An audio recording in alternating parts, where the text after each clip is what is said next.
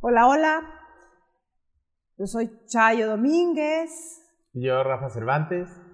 Estamos muy contentos aquí con ustedes de compartirles todas nuestras experiencias de la metodología que creamos, la integración avanzada del ser. Muy contentos de compartir experiencias y herramientas que a nosotros nos han servido muchísimo a través de nuestra experiencia personal y a través de nuestra experiencia con las personas a las que coachamos o damos terapias. Aquí hoy vamos a hablar de, digamos, la profundidad del corazón, de la responsabilidad única de nuestra realidad, de cómo es que nosotros vamos creando nuestra realidad a base de nuestros pensamientos, palabras y acciones. Y aquí Rafa va a empezar a explicarles algo súper increíble. Muy bien, bueno, pues muy emocionado de estar aquí. Esta va a ser una cápsula larga también porque es eh, uno de los pilares de nuestra filosofía que usamos y que ha sido inspirado en varias fuentes, ¿no? Eh, como dijo bien Chayo hace un momento, la responsabilidad única de la realidad es un término que acuñamos nosotros y que se define de la siguiente forma la experiencia de mi realidad en el presente es resultado de mis pensamientos, de mis palabras y de mis acciones que yo he sembrado en el pasado. Eh, vamos a ir desmenuzando esta frase, que evidentemente este concepto, lo que les vamos a explicar, no lo inventamos nosotros, la palabra sí, porque van a decir, oye, eso la vine usando, eso lo ha dicho la humanidad hace 10.000 años, que inventaron, ¿no? El término sí pero la aplicación, em, bueno, la aplicación en cuanto a cómo lo vamos hilando, sí también ya lo usamos nosotros de manera distinta. Eh, vamos a empezar con un querido ejemplo de un querido maestro, Michael Roach, que eh, creo que ya con, con, hacer esta aportación ha hecho muchas aportaciones a, a la humanidad, pero este ejemplo que ya se ha hecho viral, ¿no? Este, y ya literal este, viajado por todos los rincones del planeta, porque él ahora viaja por todo el mundo dando esto, eh, él tiene la capacidad de sintetizar un concepto profundo y de aterrizarlo muy fácil. Entonces, aquí como no hay interacción de audiencia, pues vamos a tener que... Me preguntas a mí. Ah, claro, exacto, sí. Voy a preguntarle a Chayo. Me preguntas a mí. Porque nunca ha habido de nada esto ella, ¿sí? Entonces, Chayo. Dime, Rafa. Si yo te preguntara, ¿qué es esto? ¿Qué me dirías? Una pluma. Ok, una pluma. ¿Y si entra un perro a este cuarto, qué va a haber? ¿Un juguete? Un, juguete. ¿Y si encontramos una mujer en el Amazonas que nunca ha visto la modernidad y le presento esto, qué vería? Pues yo creo que vería un palito, entonces lo podría usar como herramienta, lo podría usar para menear la sopa, lo podría usar de adorno el pelo. Exacto. Y si yo te preguntara, ¿quién de estos tres crees que tiene la razón? Los tres. Ah, los tres. Entonces, esto, este concepto ahorita es muy inofensivo, ¿sí? Vas a decir, ay, obvio, ¿no? Porque está muy claro. ¿Qué quiere decir esto de entrada?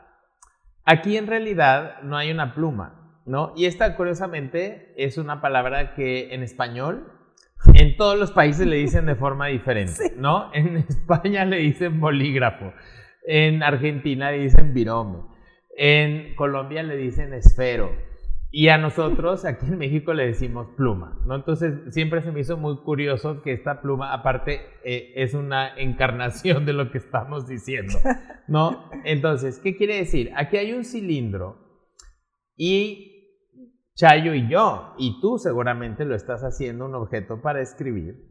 Si tiene, si viene otro, otro ser, el perro, lo va a ver como un juguete y si viene la mujer, lo va a ver como un instrumento. Entonces, ya vimos que esta eh, percepción de este objeto, de este objeto es válida para todos, ¿sí? no es que nadie tenga la razón porque todos tienen la razón. Si es pluma, si es instrumento y si es juguete. ¿Qué quiere decir esto? Que la percepción de la realidad proviene de la persona que lo está percibiendo, no del objeto en sí. O sea, esto no irradia la característica de ser pluma, porque si fuera así, todas las personas que lo vieran tendrían que tener esa misma percepción. Y ya vimos que hay tres casos distintos en los que no aplica. ¿no? Esto ya también resuena mucho en el campo, por ejemplo, ya en épocas modernas de la física cuántica, cuando ya hablan de que es el observador el que tiene la capacidad de poder ejercer un cambio en la percepción. O sea, incluso los átomos o las moléculas, si hay alguien que lo percibe, ya ejerce un cambio. Y esto pues se viene hablando en realidad por miles de años desde personas ya con mucha evolución espiritual que han hablado de este concepto de una u otra forma. Entonces, primera conclusión, lo que yo estoy viendo tiene que ver conmigo, ¿no? Porque aquí el cuerpo mental, aquí viene el primer virus, uno de los primeros virus que tiene nuestro cuerpo mental, así como las computadoras se le meten los virus. Yo voy por la vida pensando que todo mundo tiene que ver lo que yo veo y que todo mundo tiene que hacer las cosas como yo las hago. ¿Por qué? Porque mi verdad es la que prevalece y mi forma de hacer las cosas es la que tiene sentido. Y en realidad esto de lo que estamos hablando aplica a cualquier cosa. Entonces, esta idea de la, de la pluma, o como tú le quieras decir, aplica en realidad a diferentes situaciones que estamos percibiendo todo el día. Por ejemplo, la percepción de lo que es arte, ¿no? Si vale mucho, si vale poco, si un cantante o un equipo de fútbol te gusta o no te gusta. O por ejemplo, en todo el mundo, pues los políticos siempre dan mucha tela de qué cortar, ¿no? En todos los países siempre va a haber un presidente o un líder que a la mitad del país le cae bien, a la mitad del país no le cae bien, o si es más democrático, pues un tercio, un tercio, un tercio, hay más partidos, ¿no? Eh, entonces, esto empieza a aplicar porque si yo empiezo a ver que la percepción de lo que estoy viendo yo viene de mí, empieza, empieza a actuar la primera parte de nuestra definición, la responsabilidad. ¿Sí? El responsable de ver esa imagen y de lo que yo vea en esa imagen soy yo. Por ejemplo, Vamos a hacer un ejercicio. Toma al dirigente de tu país o de tu ciudad y ve si te cae bien o no te cae bien. Primer ejercicio. Segundo, si, no te, si te cae bien, pues ve por qué te cae bien. Haz tres cosas que hagas que te cae bien. Si no te cae bien, ¿no? Haz una lista de las cosas que ves que hace que no te gusta. Aquí no hay que confundirnos. Lo que tú sientas con lo que él o ella haga, eso tiene que ver con emociones y eso se va a la tasa. ¿sí? Tenemos que llegar a acciones precisas. Al rato lo vamos a analizar más. Entonces, haz eso. Vamos a hacer otro ejemplo también para que apuntes. Busca una persona en tu vida, tu trabajo, tu familia o tu diario andar que no te caiga también, también o con la que tengas algún conflicto. Y vamos a hacer el mismo ejercicio. Vamos a hacer una lista de una a tres cosas que veas que hace que no te gusta. Si ya se te frunció el chakra porque pensaste y tu cerebro lo hizo real y surgió una emoción, es para que le vacíes la taza. Si estás a solas, date permiso de hacerlo ahora, ¿no? Esa lista la vamos a usar en un momento. Si esta persona en la que tú pensaste, por ejemplo, me puedes decir o puedes hacer el siguiente análisis, puedes encontrar alguien que vea que esta persona que a ti no te gusta le sea indiferente, pues esa es muy fácil, porque seguramente si lo soltamos en un centro comercial, la mayoría de la gente la va a ver y no va a tener ninguna reacción. O sea, te refieres, perdón que te interrumpa, te refieres a, a que si, tú puedes ver que esa persona que a ti te cae mal, a otro le cae bien. ¿Te refieres? Sí, Porque iba, primero, encontrar uno que le es indiferente súper fácil. Ahora, piensa en otra persona que a la que ti no te cae bien, le caiga bien. Curiosamente va a ser quizás la segunda persona que también te cae más gorda a ti. ¿Sí? Porque es amigo de la que te cae gorda, ¿sí? Y ahora vamos a hacer el ejercicio opuesto. Encuentra a alguien que comparta tu visión de que esa persona tampoco es agradable. Esa seguramente va a ser alguien allegado a ti. Entonces, volvemos a tener lo mismo. Hay, una, hay un ser vivo ahí y tenemos tres diferentes percepciones de esta persona.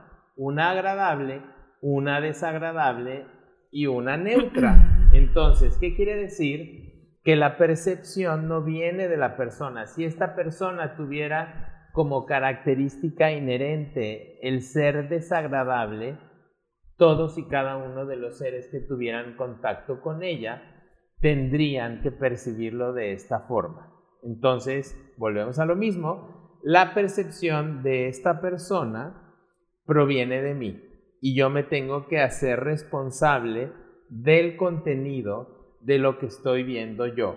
Eso lo va a empezar a ver después Chayo con más profundidad, pero vean ya de entrada grandes beneficios que podemos nosotros empezar a derivar de empezar a ver las cosas así. Si tú tienes un argumento o si tienes una discusión con un amigo, con tu pareja, o vas al trabajo y vas a una junta, ¿Cómo cambia la forma en la que yo abordo una conversación, una negociación o una charla cuando yo de entrada sé que mi punto de vista no necesariamente tiene que imperar o que la otra persona sí tiene igual derechos universales de ver las cosas completamente distintas a la forma en la que veo yo.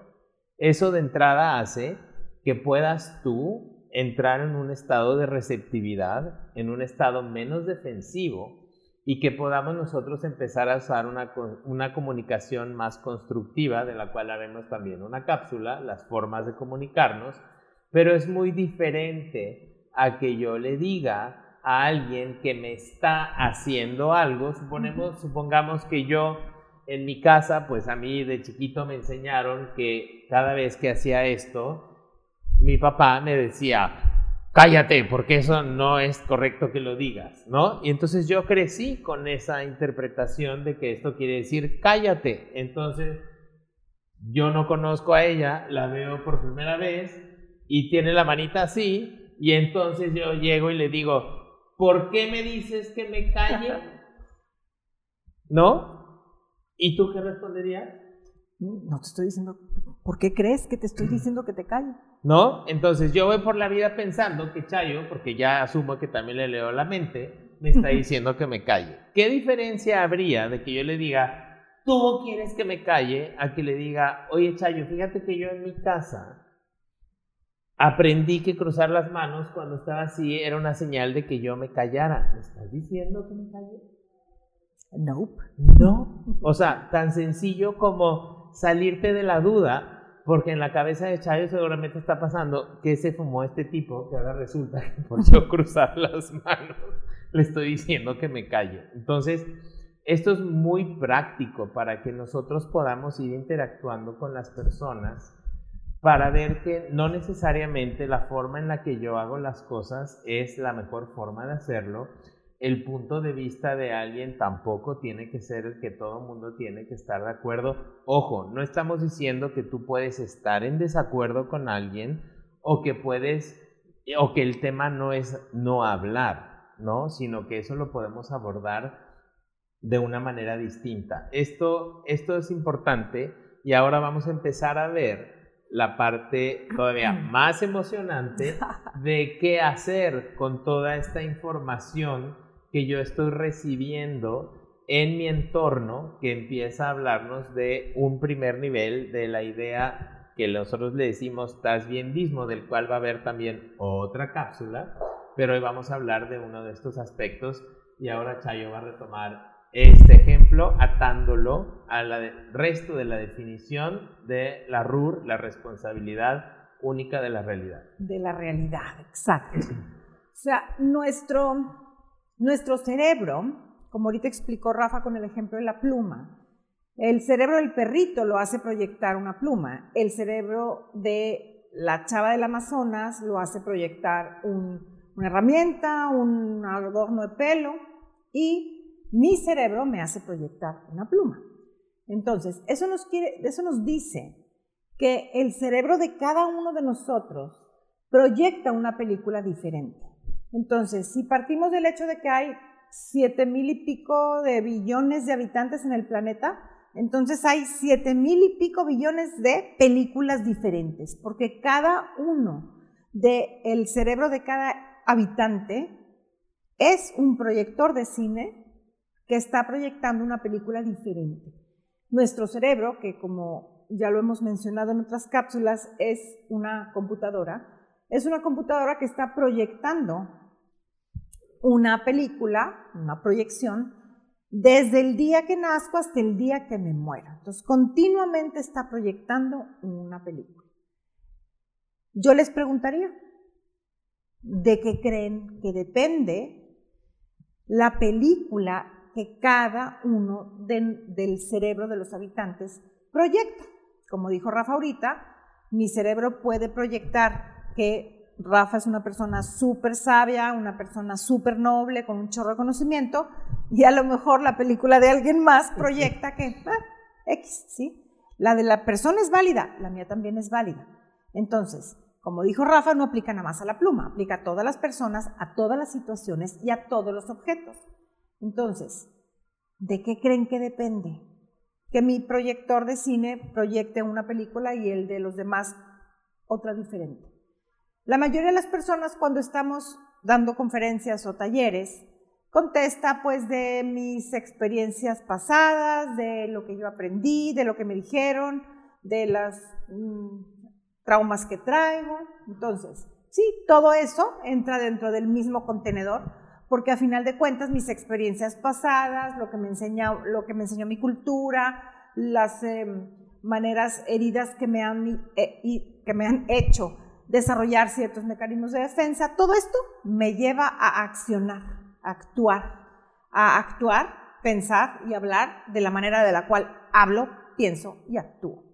Entonces, cada una de las acciones que yo ejecuto proyecta, va, digamos, los frutos o las reacciones de esas acciones son lo que va proyectando mi película, lo que va formando mi película.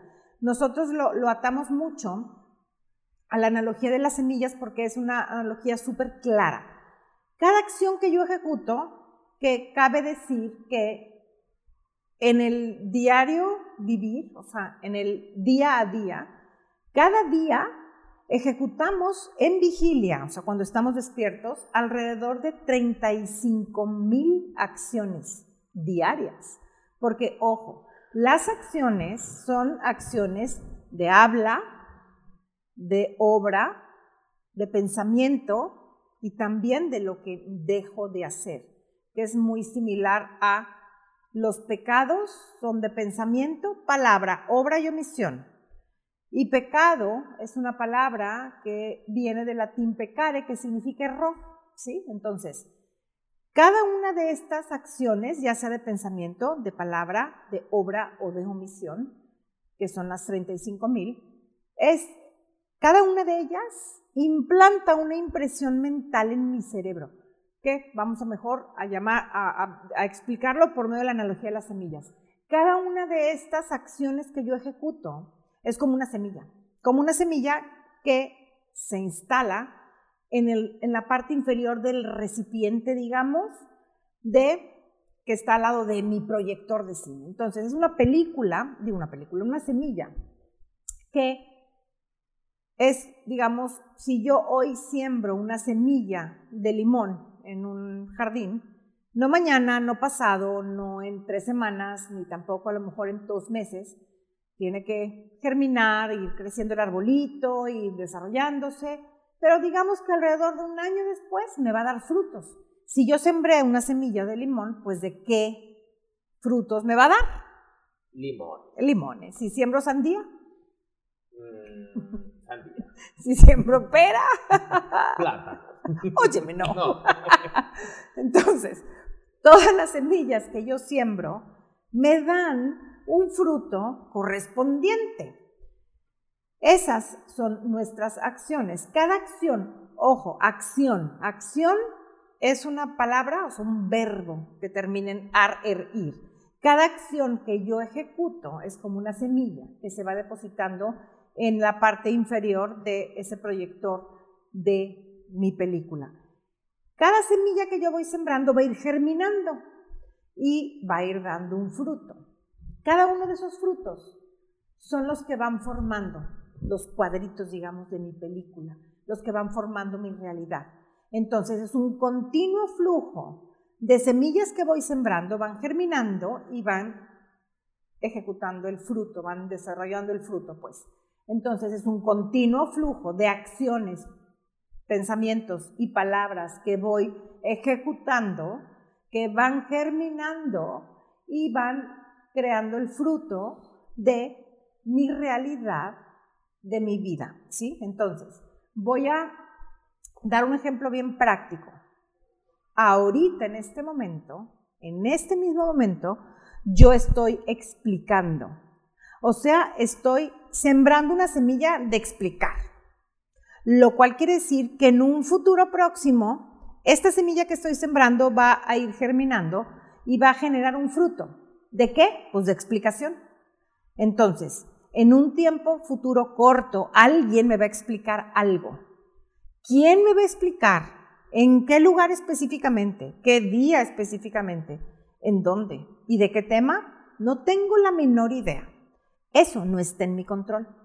Eso sería el orden perfecto del universo moviendo las fuerzas para que las acciones provocan una reacción, entonces para que esa reacción ejerza su función. O vendría siendo la voluntad de Dios que yo me encargo de accionar y Dios acomoda los frutos de nuestras acciones. Entonces, independientemente de a lo que tú le des ese entendimiento del poder superior, de lo que mueve el universo o de Dios o como tú le como a ti se te acomode bien en tus creencias, bueno, ese poder superior es el que acomoda los frutos de nuestras acciones. Entonces, hoy estoy, ahorita estoy sembrando, esto es real, estoy sembrando una semilla de explicar. En algún momento, en el futuro, yo veré que alguien me explica algo, porque es la reacción de mi acción, el fruto de mi semilla. Al mismo tiempo, yo estoy cosechando un fruto de escucha, porque yo estoy viendo que Rafa está escuchando, ¿sí? Conste que no dije me está escuchando, Rafa está escuchando, lo cual quiere decir que hace un tiempo corto, en el pasado, yo sembré una semilla de explicarle algo a alguien. Y perdón, yo sembré una semilla de escuchar, ¿sí? Y hoy Dios o el universo, esas fuerzas, leyes que rigen todo el universo, acomodó el fruto de la semilla de escuchar que yo sembré en el actor de mi película Rafa, ¿sí? Ahora, al mismo tiempo. Rafa ahorita está sembrando una semilla de escuchar. Esto quiere decir que en un futuro próximo alguien lo va a escuchar. ¿Quién lo va a escuchar? ¿En qué momento? ¿En dónde? No sabemos. Eso no está en su control. Al mismo tiempo, Rafa está cosechando un fruto de explicación porque él está viendo que yo estoy explicando algo. Entonces, esto quiere decir que en un tiempo pasado, Rafa sembró una semilla de explicarle algo a alguien. Y hoy, el universo o Dios acomodó los frutos en la actriz de su película Chayo. Se fijan como aquí él y yo no tenemos nada que ver. Yo soy la actriz de su película, él es el actor de su película. Y luego imagínense, si yo estoy pensando en que voy a cenar al rato y parece que estoy escuchando, ella cosecha semilla de escuchar, pero yo estoy sembrando una semilla de no escuchar. O si tuviera mi celular aquí y ella está hablando y yo estoy chateando en el WhatsApp, yo estoy sembrando una semilla de escuchar a medias. Si después mi amigo no me pone atención, si después alguien yo veo que no me pone atención, yo voy a cosechar eso, ¿sí? Ella cosecha que la estoy escuchando porque en su película sí la estoy escuchando. Para pero mí. lo que yo esté sembrando, eso ya tiene que ver conmigo. Exacto. Exacto, aquí está bien clarito el cómo la película de cada uno es diferente, porque yo en mi película estoy viendo que Rafa me está escuchando, pero quizá Rafa está viéndome, pero está pensando en otra cosa, entonces él estaría sembrando semillas de no poner atención y eso no quiere decir que yo no esté cosechando frutos de escucha, ¿sí? O sea, por eso es responsabilidad única en nuestra realidad, porque nosotros vamos creando nuestra propia realidad, nuestra propia película, con cada una de las acciones, pensamientos y palabras que ejecutamos. Fíjense cómo aquí Rafa es el actor de mi película, yo soy la actriz de su película, ¿sí? No dije Rafa me escucha porque que yo vea que él me escucha, esa es mi creación, quiere decir que yo creé a alguien, yo, yo escuché a alguien en el pasado y ahorita estoy viendo el fruto de yo haber escuchado, ¿sí? Es cierto que Rafa o está escuchando o no está poniendo atención, solo él sabe lo que está sembrando, ¿sí? Y esto que le esté sembrando, vamos a suponer que sí está escuchando. Entonces, es cierto el hecho de que Rafa esté escuchando, ¿sí? Él verá que alguien lo escuche después, pero que yo vea que él está escuchando, esa es mi creación, porque quiere decir que en el pasado yo escuché algo. Entonces, así como este ejemplo, instante tras instante estamos sembrando semillas y esas semillas van a ir germinando y los frutos son lo que va creando mi realidad del futuro. Imagínense qué maravilla, tenemos el libre albedrío. Nosotros tenemos la capacidad de crear la realidad que, que, queramos vivir y somos la única especie que podemos hacer eso, la única especie en este planeta porque somos la única especie que tenemos razón y podemos entender cómo funciona las leyes del universo, cómo se mueve, cómo realmente nosotros con el libre albedrío podemos decidir nuestros pensamientos, palabras y acciones. Entonces, un ejemplo bien que a mí me sirvió muchísimo cuando me lo dieron. Fíjense, imagínense un niño chiquito que está viendo una película, que está viendo una película en la televisión, en Netflix, y en la película está un cazador en Alaska y le dispara un oso polar. Y el oso polar grita de dolor, se empieza a llenar de sangre su pelaje blanco y el niño empieza a sufrir porque le encantan los animales. Y entonces el niño empieza a gritarle al, al, al, cazador, por favor no, le, no lo mates, déjalo y déjalo. El cazador en la película agarra un palo grande para ir a rematar al oso porque no lo mató bien. Entonces va y empieza a rematar al oso y el niño está sufriendo tanto que se acerca a la pantalla para ver si así lo escucha el cazador y empieza a grite y grite, por favor déjalo. ¿Tú crees que lo va a escuchar? Eh, no. Nunca lo va a escuchar. ¿Por qué no lo va a escuchar? Porque es una proyección. No hay manera que lo escuche. ¿Qué necesitaría hacer el niño para en esa misma televisión ver Mickey Mouse y sus amigos? ¿Qué necesitaría hacer el niño? Cambiar el canal. Cambiar el canal. Así de sencillo. Bueno, este ejemplo es nuestra vida. Nos pasamos la vida peleándonos con la pantalla. Vamos a suponer, en algún remoto caso, que alguna vez hubiera sido verdad, que Rafa no me escucha y me interrumpe. Vamos a suponer, es pura suposición. Pura, pura suposición. Entonces, pelearme con la película que es, cada vez que yo vea que Rafa me interrumpa y cada vez que yo veo que Rafa me escucha, me enojo. Rafa, ya, escúchame, nunca me escuchas, siempre me interrumpes, siempre quieres tener la razón, ta, ta, ta, ta. ¿Qué va a pasar? ¿Qué, ¿O qué pasaba en el supuesto caso? Que Rafa me contestaba. No es cierto, es que tú también interrumpes, es que quién sabe, ¿sí?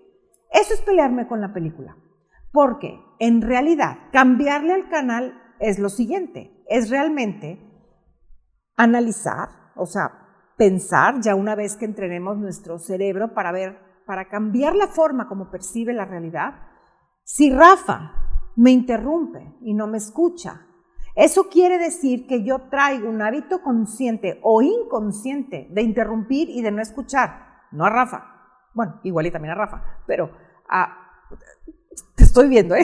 a todos o a mí misma, ¿sí? Puedo no escucharme a mí misma. Entonces, no importa saber a quién no escucho o a quién interrumpo.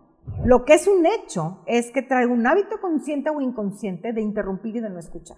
Si yo quiero dejar de ver en mi vida que no me escuchen o que me interrumpan, eso está en mí, en mí, digamos, en mi responsabilidad. O sea, esa es mi responsabilidad, ese es mi libre albedrío. ¿Por qué? Porque si yo quiero dejar de ver que no me escuchen o que me interrumpan, soy yo la que tengo que empezar a sembrar la semilla contraria, a sembrar la semilla de escuchar a todos y de no interrumpir a nadie.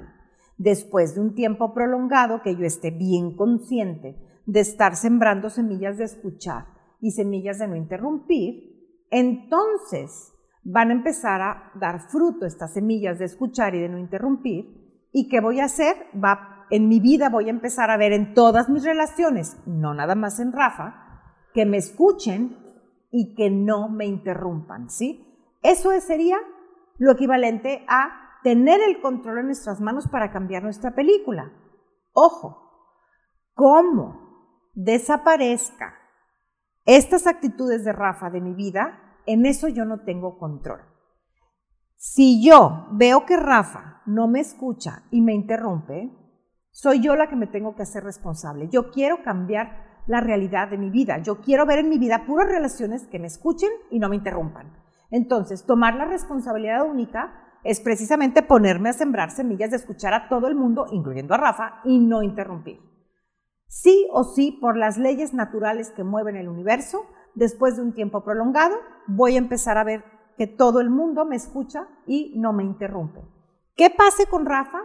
Eso lo tengo que soltar. Ese sería el hágase tu voluntad de Dios. Él deja que Dios haga las cosas o él suelta en el orden perfecto del universo.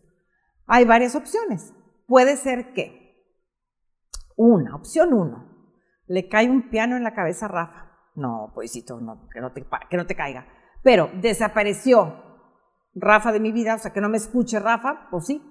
Número dos, resulta que Rafa, ups, de repente me dice que se va a ir a vivir a Australia. Pues desapareció el Rafa que no me escucha. Pues sí. Opción número tres. Resulta que de repente empiezo yo a ver que Rafa me escucha y Rafa ya no me interrumpe. Y yo, uh, ¿qué pasó? Ay, es que, wow, Rafa cambió. No, Rafa no cambió. Rafa simplemente ahora está representando los frutos de mis semillas de yo escuchar y no interrumpir. Y puede ser que Rafa a los demás no los escuche y sí los interrumpa, pero a mí sí me escucha y sí me interrumpa. O también puede ser que Rafa siga escuchando, digo, siga interrumpiendo y no escuchando, y que a mí ya no me moleste, ¿sí? O sea, el qué pasa, cómo desaparece estas actitudes de mi vida, eso depende de mí. ¿Qué es lo que normalmente hacemos? Normalmente estamos peleándonos con el otro. Rafa, por las buenas, por las malas, por las medio malas y por todas le intentamos. Rafa, mira, voy a hablar contigo bien seriamente por tu bien, porque mira, cuando tú no escuchas, lo que pasa es que la gente no le cae bien. Yo porque te quiero un chorro y por eso me quedo contigo, pero realmente caes. Yo que tú, mira, te, te invito, porque yo soy bien buena onda y yo te invito a que empieces a escuchar. O sea, tratamos de convencerlo. O por las malas también. o por las malas también, ¿verdad? Vas a ver, ya no quiero nada contigo, guara, guara. La cosa es que si te pones a analizar, esto lo hacemos todo el tiempo y no tenemos ningún resultado, ¿sí? Entonces, hacernos responsables únicos de nuestra realidad es tomar el control en nuestras manos, de empezar a actuar de manera diferente, porque si podemos entender que somos parte de este universo, ¿sí? Somos materia y mientras estemos en esta vida, somos seres integrales y este cuerpo físico es material y como es material es parte del universo y por lo tanto nos rigen todas las leyes y fuerzas que rigen al universo. La ley de la gravedad, la de la relatividad. No porque yo entienda y razone y sepa qué onda con la ley de la gravedad, no me, no me exenta de la ley de la gravedad. No puedo ir yo al quinto piso de este edificio y decir, no, yo hoy decido que la ley de la gravedad no me aplica, me voy a tirar y voy a flotar. No, no hay manera, ¿sí? Lo mismo pasa con la ley la cual eh, descubrió Newton, la ley en donde dice que todas las fuerzas en el universo funcionan de esta manera. Toda acción, ¿sí? Toda acción provoca una reacción que viene en forma inversa, correspondiente, limón, limón, sandía, sandía, en aceleración. Entonces, eso quiere decir que todas las acciones del universo, todas, no menos las mías, todas. Eso quiere decir que todas mis acciones provocan una reacción contraria, una aceleración correspondiente, ¿sí? Entonces, si, si podemos empezar a unir, uff, o sea, Newton dijo esta ley. Siddhartha Gautama, el Buda, hablaba del karma, que casualmente karma es una palabra que significa acción, ¿sí? Y las leyes del karma, a toda acción hay una reacción, no hay reacción sin acción, crece, etcétera, etcétera. Luego en otra cápsula lo iremos viendo con mucho detenimiento. Pero, wow, habla de lo mismo. Nosotros creemos que realmente Siddhartha Gautama hablaba de física, nada más que pues no existían esas terminologías. Jesús de Nazaret hablaba, ama al prójimo como a ti mismo, lo que le hagas al otro me lo vas a hacer a mí. En la Biblia dice, lo que de ese te regresará 70 veces 7. O sea, todos están hablando de lo mismo. Si podemos entonces, fíjate, la ciencia, la filosofía de vida budista, el cristianismo, o sea, Cristo, Siddhartha, wow, o sea, grandes maestros y además la ciencia hablan de exactamente lo mismo, pues creo que no están equivocados. Entonces, si podemos ser conscientes de que todas mis acciones están creando mi realidad del futuro, wow, qué maravilla. Qué maravilla porque entonces todo lo que veo que no me gusta, yo lo puedo cambiar, ¿sí? Todo lo que veo en mi vida que no me gusta es un recordatorio de mis errores del pasado o del presente. Y todo lo que veo en mi vida que me gusta es un recordatorio de mis virtudes, acciones virtuosas del pasado o del presente. Porque como siempre menciona Rafa, por mucho si nos ponemos a analizar la vida, en realidad, por mucho, vemos cosas muy virtuosas y agradables, más que las negativas, más que tendemos a enfocarnos en las negativas. Pero aquí el chiste es conectar con la maravilla de que tenemos en nuestras manos el poder construir la realidad que queremos vivir. Y aparte, tenemos todos los acordeones del examen enfrente, todos, porque todos los días estamos viendo qué pasa con nuestra vida.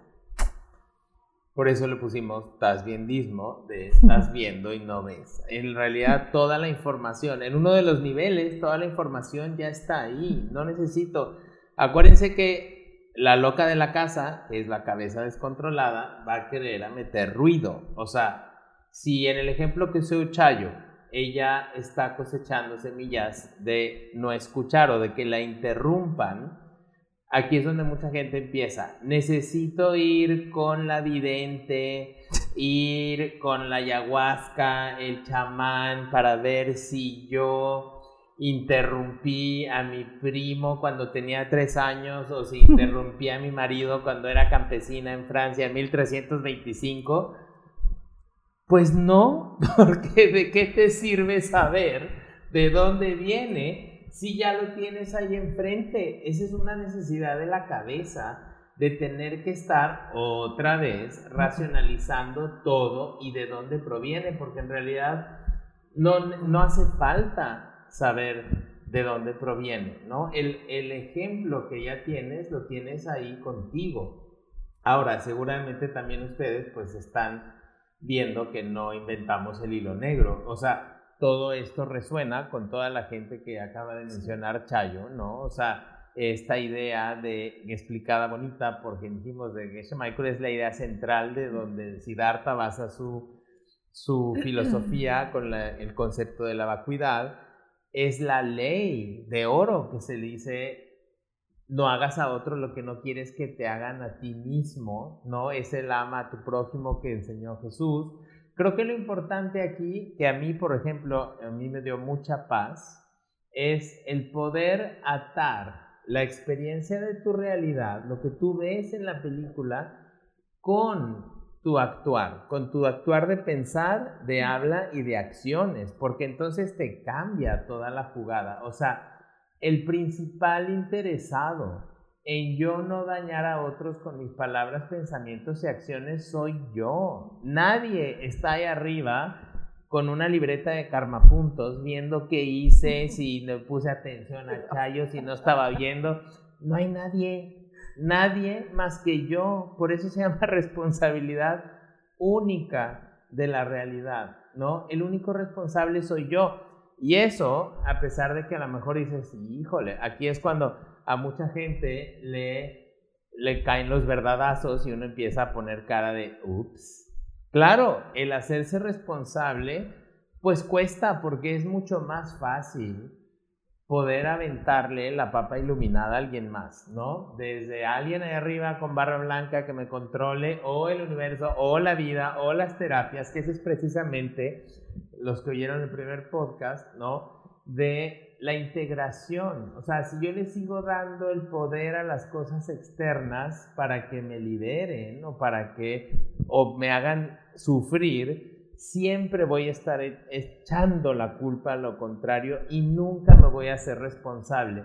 Bien aspectada, sabiendo que yo soy el que crea mi realidad, puedo relacionarme con las herramientas que ha creado la humanidad, con la religión, con la filosofía, con las terapias de diagnóstico, con todo, con la filosofía. Pero si no sigo viendo desde esta perspectiva y esperando que lo de afuera me resuelva, entonces me voy quedando. Vamos a ir desmenuzando, obviamente, a lo largo de todas estas cápsulas, el cómo poder ir aspectando y el cómo poderte tú hacer responsable. O sea, con las personas cercanas a nosotros, que porque en la película de cada quien, los personajes principales son los padres, las parejas, los las hermanos, los hijos, con esas personas la loca de la casa también quiere meter su cuchara aquí, porque uno quiere que lo que yo coseche, o sea, si Chayo es mi socia, ¿no? Entonces yo quiero que mi socia sea la mejor del mundo. Entonces yo quiero que todo lo que estoy sembrando lo coseche con ella.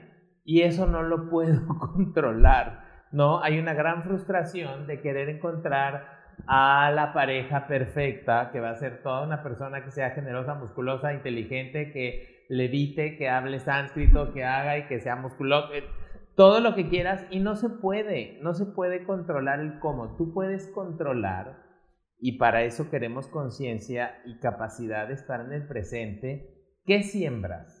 Lo que tú no puedes controlar es cómo, cuándo y con quién vas a cosechar lo que siembras, ¿no? Y la palabra que ustedes usen, van a ir viendo también en estas interacciones que Chayo usa la palabra Dios, yo no la uso tanto, porque depende cómo la definas, ¿no? Pero para que dejemos claro, no es nadie, no es persona, no controla, no castiga y no hace, ¿sí? Que es como lo aspectes, que es lo bonito de que cada quien vaya encontrando los términos, porque es lo mismo, los conceptos no es lo mismo que yo diga, es que Dios, pues que es Dios para ti, para él es una cosa, para mí es otra cosa y para el vecino otra cosa. Entonces, esto es muy importante también para clarificar en nuestras interacciones cuando alguien está debatiendo, así como, tiempo, ¿cómo defines eso de lo que tú estás hablando?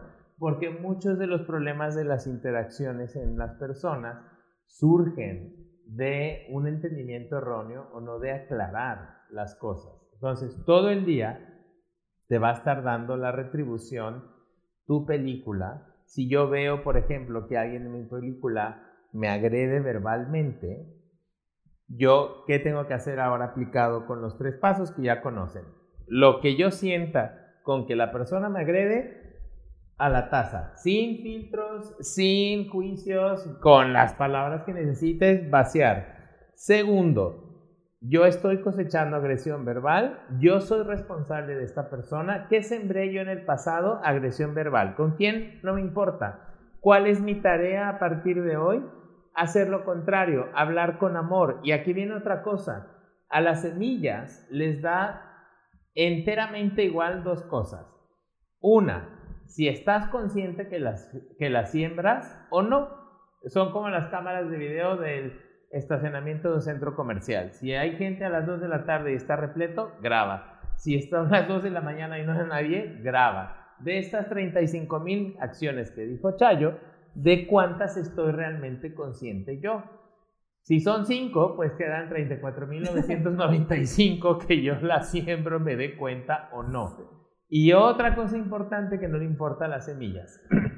A las semillas no les importa en dónde se siembran. Hay dos opciones de que yo siembre esas semillas.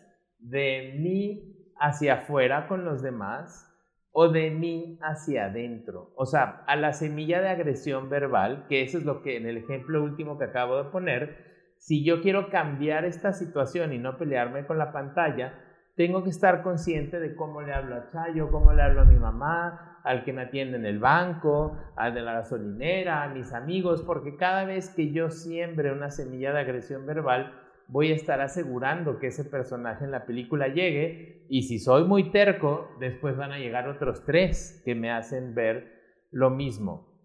Entonces, eso es, eso es sumamente crucial para que yo me dé cuenta que si yo grito a alguien tonto y sembré una semilla de agresión verbal con alguien más, voy a cosechar eso.